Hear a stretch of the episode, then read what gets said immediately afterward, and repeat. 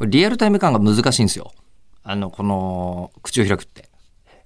当日、バコーンと、あの、その、何、えー当日の話を入れたいんだけど、我々の体感は、3分ずつしか過ぎていっていないので、えーうまくはまらないというのがありまして、で、この週末の場合、一番リアルタイム、当番組的には、やっぱり中村さん不在がでかいじゃないですか。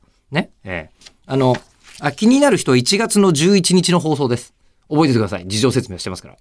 で、えっと、その1月の11日に、本来読むべきはこの普通歌だったと思うんですよ。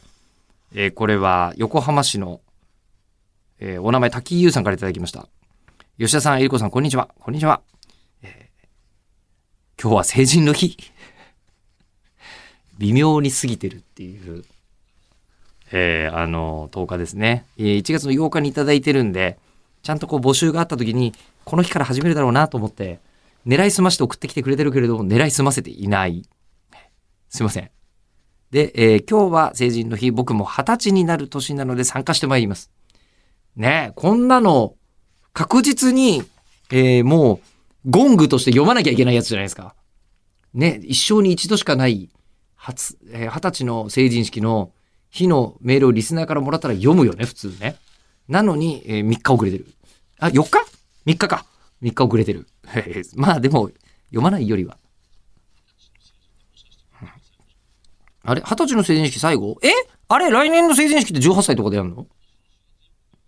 あでもそうだよね。18歳成人だけど、でも酒飲めないし、タバコも吸えないし、ギャンブルも確かできないんだよね。で、ローンが組めるようになったりだけするんだよね。うん。まあ、成人の、あの、区切りがややこしくなった気もしますが。で、ちなみに僕の住んでいる市の成人式といえば、あ、さっき俺横浜って言っちゃったっけ？まあいいでしょう。新成人が多すぎて、何回かに分けて開催される。毎年一人は何重ものバリケードを乗り越えて壇上に上がろうとして、警察官に引きずり下ろされる、など大変な成人式でございます。お二人の成人式の思い出や出来事を教えていただけたら幸いですということで言うと、えっ、と、二十歳ぐらいの生きり方というのは、このバリケード乗り越えるのもそうですよね。えー私の場合、えっ、と、あのー喋り方に癖はないんですけど、メンタルに癖があるタイプなんで、どう出たかというと、地元の成人式に出ないで、神社の成人式に出るっていう手に出ましてですね。